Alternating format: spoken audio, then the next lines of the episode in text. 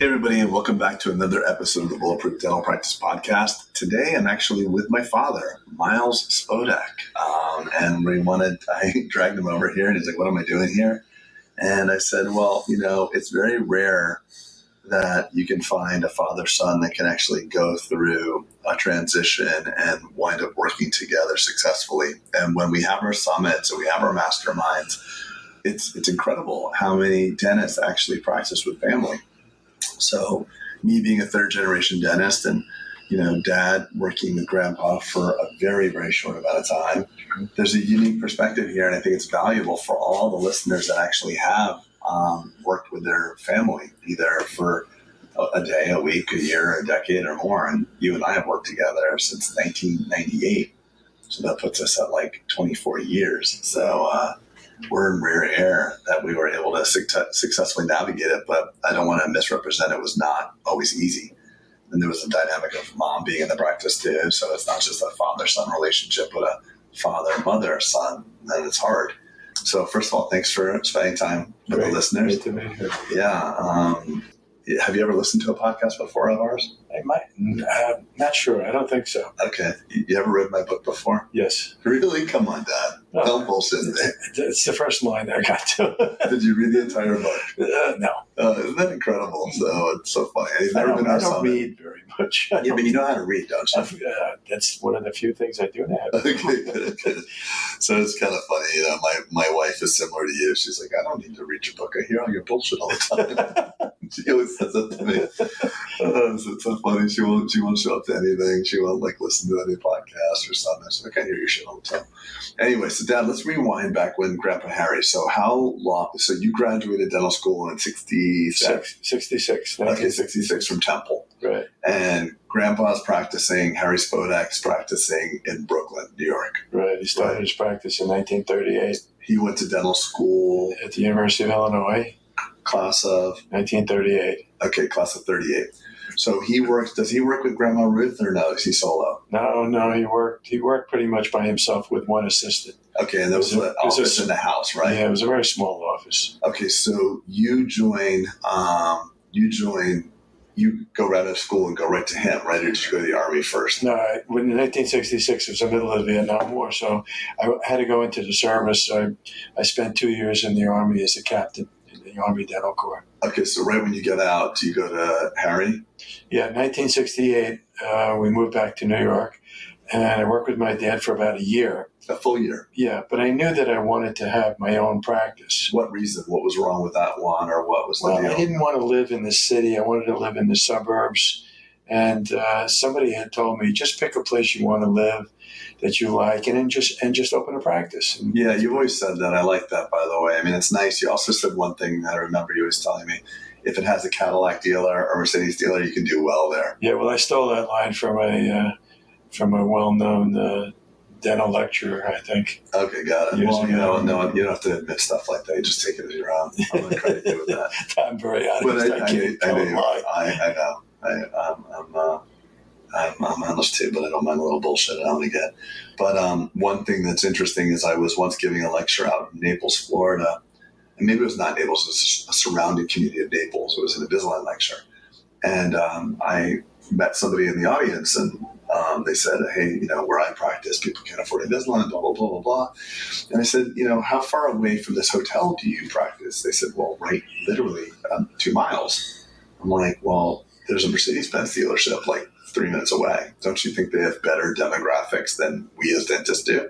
So obviously there's a need to support a Mercedes dealership, but I think it's a good little point for people. If you want to practice in a certain area, you love it, and it has a car dealership of those magnitudes or good Starbucks and good retail development, the demographics are probably there. And fortunately nowadays we have great demographic services that you can purchase to know what the areas, if the area is underserved or overserved and the socioeconomic factors that can support the practice. But anyway, we digress. You go to work with Grandpa Harry. Um, what was that like? Talk to me about that first year. I know you didn't want to be there, but how was your relationship him working with him? It was good. It was very good. It was a, you know, like uh, transitioning patients from his practice to me was a little tricky because I was a pretty young guy at the time, and a lot of the patients, you know, were reluctant to, to see Same me. like us. Well, I think same like us. And I remember one story that was really, really interesting that this patient had an emergency issue. And my father said, Well, I can't see you, but my son is here. You know, give him a try, you know, see how things work out. So I treated him. And after I treated him, he says, said to me, You know, I really love your dad. But when he worked on me, it was like he was changing a tire in my mouth. so, so I felt really good about that, that I was able to transition one of his patients to me. And I worked Yeah. with him for about a year, but the office was very, very small. I'm sure. I think it was it was probably like 400 square feet, which is tiny. It was It was op- in the house, right? It was one in- of those type of deals. yeah, it was in the house. It was two two operatories, very cramped, a small waiting room, and not much else. And I just felt like I wanted to do something on my own. Yeah. I didn't want to live in New York City. I wanted to live in the suburbs. Right, right. So that's when I decided to open my own practice. So a funny story. You reminding me of this when you when we came together to work here. You were probably like, this is going back like five or ten years ago. You're you're in your seventies at that point, and a patient wants to see saw you, and said at the very end of the appointment, "Hey doc, you were great, but I want to see your father next time." They thought you were you, so you're in your seventies, and they like, at the end, they're that. they're like, "You're awesome, Yeah. but I want to see your dad." You're like, "My dad is like a hundred, would be a hundred. Is You're too young."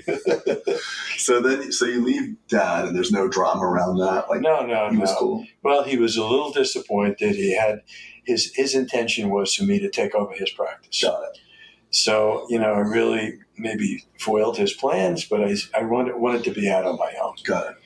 So Was it really about being out on your own, or being in the suburbs? Because you're kind of saying it was more like being in the suburbs. I just Okay. didn't want to live. Okay, so it wasn't this need to individuate, like, and do something totally different. Just you couldn't see yourself living in the city. Yeah, right. Okay, got it. Yeah. That's a different distinction. Yeah, Because a lot of dentists like don't want to fall into the shadow of their parents for other reasons. You just had a like a real practical issue. You couldn't see yourself practicing there. right. That's true. That's that's a big distinction. So so then you go out to New City, Right. um, and then how long were you there? I opened the practice in New City in 1969, and uh, at that time, my in-laws uh, had moved to Florida, so we were we were going down to Florida for vacations, Yeah, and I never really had much exposure to Florida other than when I was a kid. I mean, my parents used to go there; I used to go with them, but I never realized how nice Florida really was, especially in the wintertime. And I had the practice. I started the practice in '69, and in 1973, I took the Florida boards. Yeah, with the intention of just having the board, not really wanting to move at that point. I really was okay. I liked the house, I liked the neighborhood, I had a fairly good practice, and I didn't have any intention of moving. But I remember it was probably around Thanksgiving time, just about this time of year, in 1973 or 74, just after I had passed the Florida boards. And I remember it was starting to get dark about 3 o'clock, 3.30 in the cold. afternoon. And, and the mamas and the papas were singing All the Leaves Are Brown and the Sky is Gray. And I said, That's it. I'm moving to Florida." yeah. You're done. Yeah, then I moved to Florida. But the cool thing is, is that not sorry to interrupt the story. Like when you got here, like you didn't realize how unsuccessful, or maybe that's the wrong word to use. How much more successful you were. Absolutely. So the first year in this in this practice that you opened with uh, Uncle Marshall and Del Delray, you did more and more crowns in one year than like your last five years or That's true, true. The practice in, in New City was uh, mostly kids. The average age of a person in New City was 16 years old. My practice was mostly a pediatric practice. I saw a lot of kids, Oh, annoying. so that was that was really tough. But you know, I, I did it because that was normal for the Yeah. area. And uh, you know, the parents would send the kids in. They'd say, "If my kid comes out alive, I'll come and see you." And that's Yeah, got it. that's how I got the adults. Okay, so let's fast forward all the way through. So you're busy, you're doing your thing, you got a great reputation, you're working here for basically 25 years. I'm in dental school, and I'm not sure if I want to go back to Florida at a certain point. You know, I was kind of eyes wide open. I was really enjoying, you know, I enjoyed Boston and I was just had, I had opportunities for me. And you're like, the whole time that I was in dental school, you kept saying to me, oh, I can't wait for you to get out. Can't wait for you to get out. I need help. I'm overwhelmed. And then all of a sudden, like late 97, 98, and I'm about to come out, you, you give me a different tone. Like, I hope I'm busy enough for you. I'm like, what the, well, th- things started slowing down for some. I don't remember exactly what happened with right. the economy, but I was like very, very busy, very busy, extremely busy. I was seeing like forty patients a day. Yeah, all fee for service, never messed with any insurance. No, never did, and I was probably the only provider in Delray that did not accept insurance. Right. I mean, I was dealing with uh, patients who were very insurance driven, and and I didn't, you know, entertain uh, doing any insurance dentistry. Yeah and the practice just grew and grew, and it was. So I, I joined you, and it, I'd say the first like I don't know eight years were really tough. Um, the first right out of the gate, it was really good. It was great to have you there, and it was um, you were really impressed with my education at Tufts. I remember you saying that, like how, how much I didn't do a GPR, I came right out.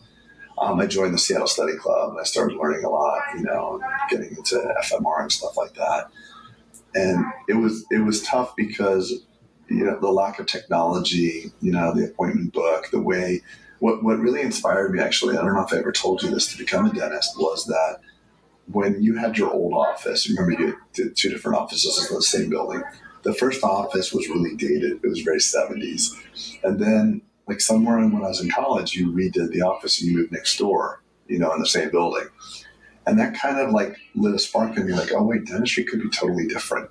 Like, so I conflated dentistry and your Brady Bunch 1970s office as one, you know, and then when you went to the new space, I was like, it lit a spark in me for what maybe dentistry could be totally different. You can, you know, do anything you want. And when I came in, right at probably like year three, four, I was really anxious to do stuff. So I was probably like, what, 31, 32? Yeah but you know the the mechanics of the practice, the mom and, and everybody there, we really didn't have an ability to um, relinquish the control to allow me to do it. I, I understand like it was very difficult because every time I would suggest doing something, it felt like a personal attack. Like, what do you mean we're not doing it? You know, like it was like a personal attack on you and mom. Like, well, what do you mean we're not doing it right? I'm like, no, you're doing it right, but things are changing and there's technology and computers, and it was it was very, very difficult. And what I remember doing during that time was like, okay, I can't really advance my career because I'm kind of stagnant. I can't really, I don't have the control that I would want. So I started doing like extracurricular activities. So I was working, you know, we, we were at five every day. I became a pilot, you know, I was channeling all that energy into other things. I became a private pilot, flying all the time.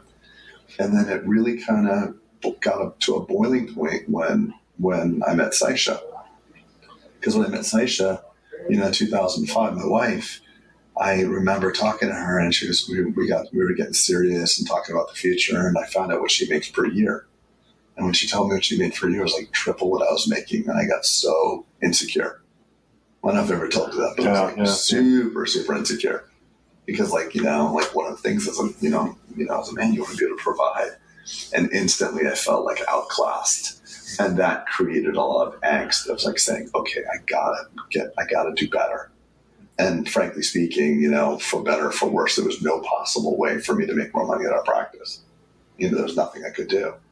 So it was like I got to a point like where it's like, okay, either I'm going to go out and buy that practice in Miami or something, or, um, but I knew I, I couldn't have, you know, a, a, an opportunity that wasn't going to be able to be scalable. And I think through all that, we were, you know, one of the things that I that happened from it because it was a contentious time. There's fighting. Yeah. There was a lot of slamming doors, and even in the, you know, because Tiffany was there sometimes, you could tell we were arguing and stuff like that.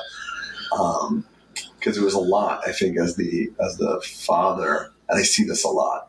It's a very big thing when you let a child come in because it, it means it's like it's a, it's a, it's an existential thing of like, okay, where's my relevance? What am I supposed to do? And I, I we handled it, you know, in hindsight after all the after all the contention kind of uh, the boiling point simmered down. It was a really beautiful thing, um, and I want to I want to kind of distill down for the listener what it was. So on my end, Michael, my best friend Michael, Michael, Michael Denora, said to me, "Hey, Dad, hey, hey, Craig, your dad's I don't know at the time you were what sixty five or something, Yeah. right? Sixty something." In, in 98? No, No, 2006. 2006. Yeah, 2006. Yeah, it's probably like, you know, six, I was born in 41, so 66, yeah, 66, 65. So I remember him telling me this is like, hey, hey, Craig, because you and Joe are the same age. By the way, happy happy early birthday, Yeah, Joe's birthday was thank you. yesterday. He called me up. He's like, Craig, you can you can you're fighting with your dad a lot, and our dads are at this age in their sixties where like one day you can pick up the phone, something catastrophic is happening. And he says you don't want to fight with your father and get in a you know, and then have something happen. And you don't want to like you know you don't want that on you. You don't want to ever have that level of discord with a family member especially someone that's getting older. And i remember that it shifted from that i'm like i'm just not going to fight anymore i just don't want i mean obviously we've argued and nothing's perfect Right. but i didn't want it to get to that level and uh, now looking back on it like i look at our transition of like i actually can see pretty clearly that i bet you would agree that if we didn't do this, we didn't take it, that you probably would have disconnected. You know, like I think we, I think what we were able to do in hindsight was extend your career. I mean, look, you're, you know, you're here now. Mhm. You know, you you have the you have the ability to add value to the practice, um, and and come and go as you please, and still add value and plug in. So the days you're here is great Yes. but you know you're not really you don't need to carry so much weight i see a lot of dentists that partner with their family and the dent the dad wants to slow down but there's no other way to replace the revenue so it's hurting the practice they're like cranking it down and everybody's stressed out because dad doesn't want to really dad or mom I, one girl on my mastermind her dad won't her dad wants to maintain the ability to practice four days a week, but what doesn't want, and then sometimes takes off months at a time. So she can't replace him to keep the revenue up. So it was cool that we were able to scale it and, and provide that. So there's no resentment. Like if you want to work five days, great, I love it because I love seeing you. But if you want to work one day a month, that's cool too. So we would not have been able to do that, I don't think. No. You know, I, I also came to the conclusion that you had some amazing ideas for your own practice and the things that you were trying to do to create something that was really special. And after a while, I realized that that was a very good thing and it was a very smart thing to do that. I don't think you thought it was good or smart at that time, though. I think you just said, I it gotta evolved. It evolved. I think you just kind of said like I've gotta. It was more. It was like more binary. You had to feel like you had to do something. I don't think at the time you're like this is gonna work out great. I think you're like I'm gonna let it go, and it could totally fuck up. I really do think you thought that. At least mom. I, I didn't really. I had I had tremendous faith in your ability. Just I just felt that you were going to do well. I felt Really? that, yeah, I did. I felt that. I didn't have that. I know, I know. You didn't have. You may have not had the same feeling that I had, but I just felt that you had a great idea, a great uh, perspective of what the practice could be, and you know, eventually, I just you know felt I'm going to let you run with it. So let's go all the way forward. Let's fast forward like that towards the next level. So it was in this office at this desk. Remember that day, right? So we build the building. You know, I had this idea to build this massive building, 13,000 square feet, you know, millions of dollars, five, six million, I can't remember. And um, I don't know if you know this part, but um, I probably didn't tell you this. But um, so the bank was sold during the process of the building being built. So it was, it was um, a certain bank and they got sold. And so when the building, I had a construction loan and my payments were like five grand a month. But when you get certificate of occupancy and it converts from construction to permanent. So we got our CO in December. So in January, I'm expecting my first real payment is going to go from 5,000 to 35,000. Did you know this? You know, And so I'm, we're moving in in December right?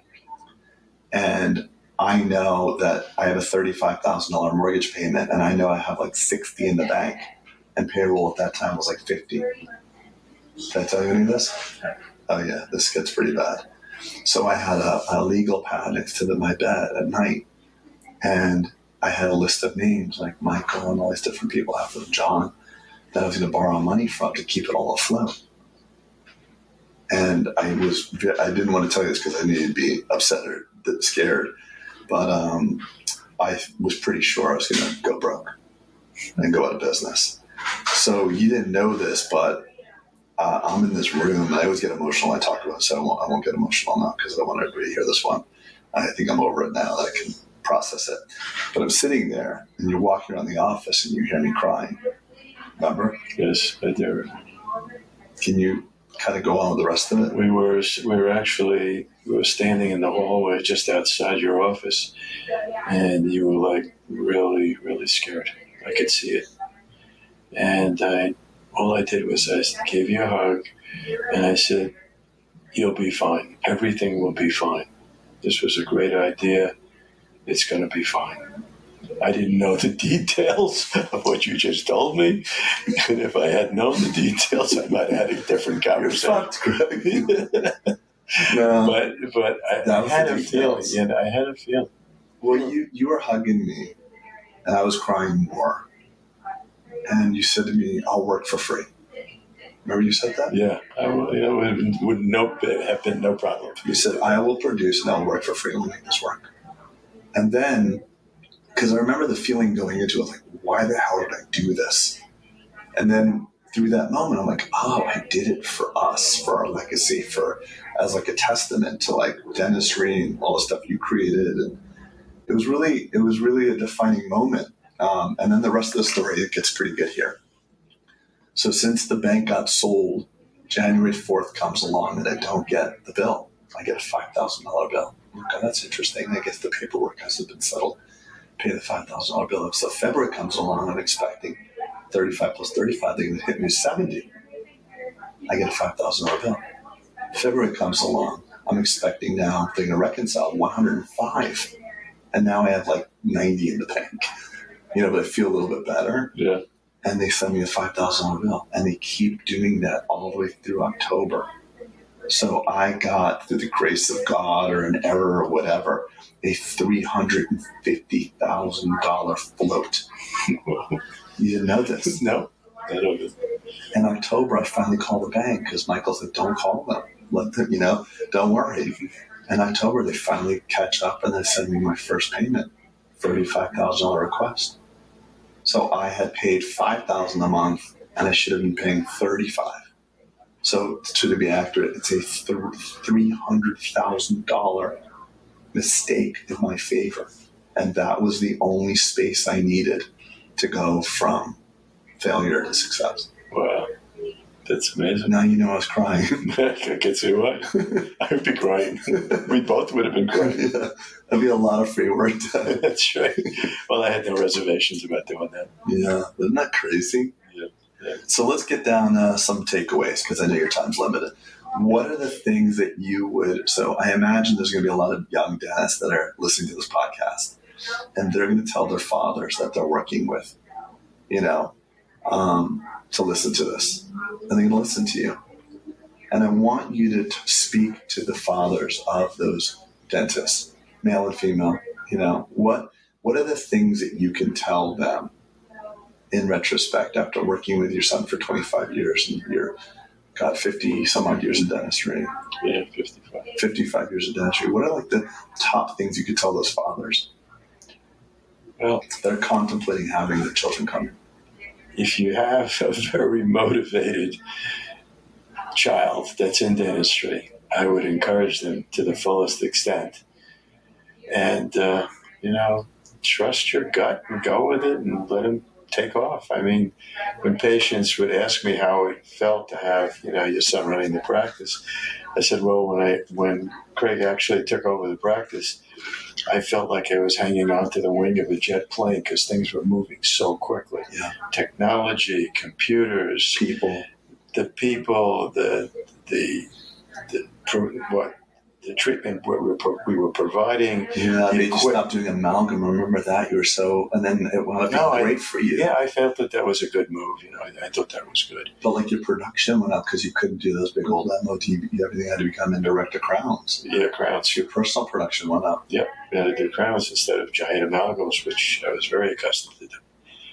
But uh, you know, I had tremendous faith in Craig, and I just felt that it was going to go well. And, and the bottom line is just trust your gut and go with it. And you know, at some point in time, you got to just let it go. Yeah.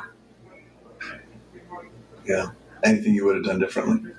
No, actually, in retrospect, looking back at all these, you know, the transition that we had, the difficult times, it was really well worth it because at this point in my life, I probably would not have been able to work because I couldn't really have a practice with the technology that we have here to make crowns in one day and but see, you, can't say that. You'd be, you wouldn't know any different. So you'd be, you know, like Marshall. Well, I won't mention his full name, but you know, Marshall Button Street. He has a very, you know, traditional '70s practice, and he doesn't know. You don't know what you don't know. You know, Yeah, but patients demand more sophisticated services now. I mean, but you would have slowed down, and your demand would have slowed down. So you would have had a, just a different career. One thing that I know about you is you're a social person. You love being around people and all the people that you've met, you know, all the team that you've interacted with from Vanessa to like Sam Wagner. You trained Erica. Erica run for the whole place. Now she started off as your assistant and seeing the pride of, and joy of seeing her evolve. You know, you have all these fingerprints. Vanessa became a dentist because of you. So I think it's like when we think about the patient care that we do, we, it's the relationships that bring us the most amount of fulfillment. And I do agree that the relationships have been expanded because of it. But people have less left too. Some of your friends have left because they wanted the same. You know, some of our friends have not come. They don't come here anymore. yeah, I know that always bothers you. It never Yes. bothers me. it bothers me. It shouldn't. Yeah. You know, like I think that if you try to be a a practice for everyone, it's you're not gonna win. You want to be, you know, like I went to that cardiologist you sent me to, you know, and I walked in. There was all. I mean, he's a great guy. Don't get me wrong, but his technology, his office is falling apart. And like, damn. you know, so everybody has a different, you know, demand. Well, there's a lot of demand for high-end dentistry today. I can see that. Yeah, more than ever before. Never believe it. You know, that the, the, pa- patients are demanding, even in England, I mean, which was basically socialized dental care, patients are demanding more sophisticated services and they're paying for it. Yeah. Because the, the insurance will not cover it. Yeah, So dentistry has changed drastically in the last 50 years. better or worse today? Much better. Good for you. Much better. I mean, The best it's ever been. Well, as of right now, I mean, when I went to dental school, we didn't have implants. You know, nobody did full mouth reconstruction. It wasn't really, you know, you treated one tooth at a time. What would you say to the dentist that tells their son and daughter, "Don't become a dentist"? No, it's a, that's a great injustice. I see that in medicine too. I mean, all the physicians that I know, not all of them, but most of them, tell their kids not to go into medicine. And And why do you think? Why would you be telling somebody that's possibly in college right now, thinking about dental school? Why would you tell that person to go become a dentist? Why? I think dentistry is an amazing profession. I mean, it's it's done well for me, and I think what you can do for patients is just over the top amazing Yeah, because you can just you can yeah. I, I look at all these people who have facelifts and all kinds of plastic surgery, but nothing does the same thing as redoing their mouth. and Of course, I making agree that. beautiful teeth. I mean, I see people who have facelifts, uh, you know, and they have they're missing teeth, and and they think that the facelift does it all, but it's really what you do to your teeth that makes it. So you know what, Dan, I'm listening to you. You're speaking from an interesting place. You you are speaking from a dentist that has done and watches a lot of full mouth reconstruction. So there's a lot of dentists that will spend their entire career and never do more than two or three crowns in a quadrant. So you have a unique perspective of dentistry, like I do. But like you're you've invested, you took you know through experience and courses and work and you you were into photography way back in the 80s you had that book of photos Yeah, so like you know I, if i can distill down your message it's like invest in yourself get do bigger cases you know what i mean like you always used to tell people don't ever prejudge a patient. Right. They don't. That people deserve to hear all their options. Absolutely. You never, and you'd always tell me that, and other doctors here, like, don't tell them about just the one tooth. Tell them about the whole thing. Yeah, I once went to a lecture, and it was a pretty large group of dentists, and the uh, the speaker was talking to us about what what dollar amount do you feel comfortable talking to patients about? Uh, is it 10,000, 20,000, 50,000? And most of the dentists were very uncomfortable talking to patients about numbers when it got up in the higher ranges. And I never felt uncomfortable because everyone deserves to have the best. If they can't afford it, then we can, you know, provide we prejudge them. yeah, but you should never do that. Never. I Yeah. learned that very early on in my career, fortunately, and it, it taught me a lesson that I would never forget. So funny enough, I had a podcast with another dentist. Um, his name's Chris Ramsey. It was like a couple weeks ago, and you know he was shocked that I asked the question, "Do you love your smile?" to patients. And by the way, if they have a really ugly, crowded you know, smile with broken teeth, and they tell me I love my smile, I tell them me too. But if they say no, I don't love my smile, I ask them why. And why and why and well, what, you- what would- you know, if you had a magic wand, well, I get rid of all these ugly crowns. And, and he was like shocked I say that. He, sh- he was shocked. I'm like, he's like, that's ridiculous. That's like you going into a bar and the bartender saying, like, do you like your shirt? Like, that's total bullshit. That's not the same. No, it's not the same. Not the same. It's, it's incumbent upon us because we have the tools that they don't know we have. How many times have the patient over your career said, I had no idea you could do this? Or, had I known, I would have done it sooner. Or, you know, it's like you and Invisalign. How long were I, was I on you for Invisalign? A long time. And then finally, like, you, would- don't you wish you did it sooner? Yeah, I do. And you're a dentist. Yeah. So I, I just think um, it's interesting that there's a dialogue out there that tells people that you should practice a certain way. And, you know, at every dental office, and I have the privilege of going to so many, they're so different, Dad. They're so different. I'm sure. Each one is so different. But, um, you know, I'm appreciative of all that I've learned from you. And um, there's a lot of people talk about privilege in life, you know, that there's a lot of different privileges. Not to get political, but the greatest privilege a person could have is father privilege.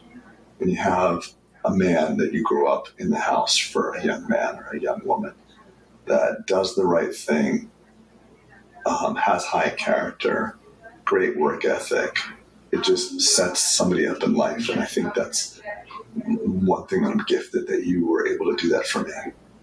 And uh, yeah, it's it's if if I'm proud of myself, it's because uh, I had a dad like you. Thank you. I'm proud of you as well. I know you are. It's just it's cool. And hopefully I'm doing that with Gavin. He tells me he wants to work in the practice. Good for him. Good for him. Good dentistry is great. He'll need like a CEO degree, not a dental degree to take over my job. But anyway, um, I know you got to run home now, mom, and do your thing. But just wanted to make sure that uh, we had this podcast recorded because it's really common, Yeah. and people are fighting, and uh, it's it's a contentious time when the change of control. I know it is. Know? It's not easy, but It's not easy. But I feel very good about what happened. Yeah, but it's not all. It wasn't all roses and sunshine. So don't beat yourselves up if you're currently fighting with your father or your mother or whatever. It's it's kind of normal, you know. Yeah. I mean, I look at I have independent children; they fight with me, so I kind of like don't mind a fighter. You know what I mean? Because that means they're going to fight for other things, of course. you know. And if you got a passive one, maybe kick their ass a little bit too. All right, Dad. Well, thank you. Yeah. Give me a hug. Yeah. Come take off your headset. I got to end this thing. Love you. Love you too.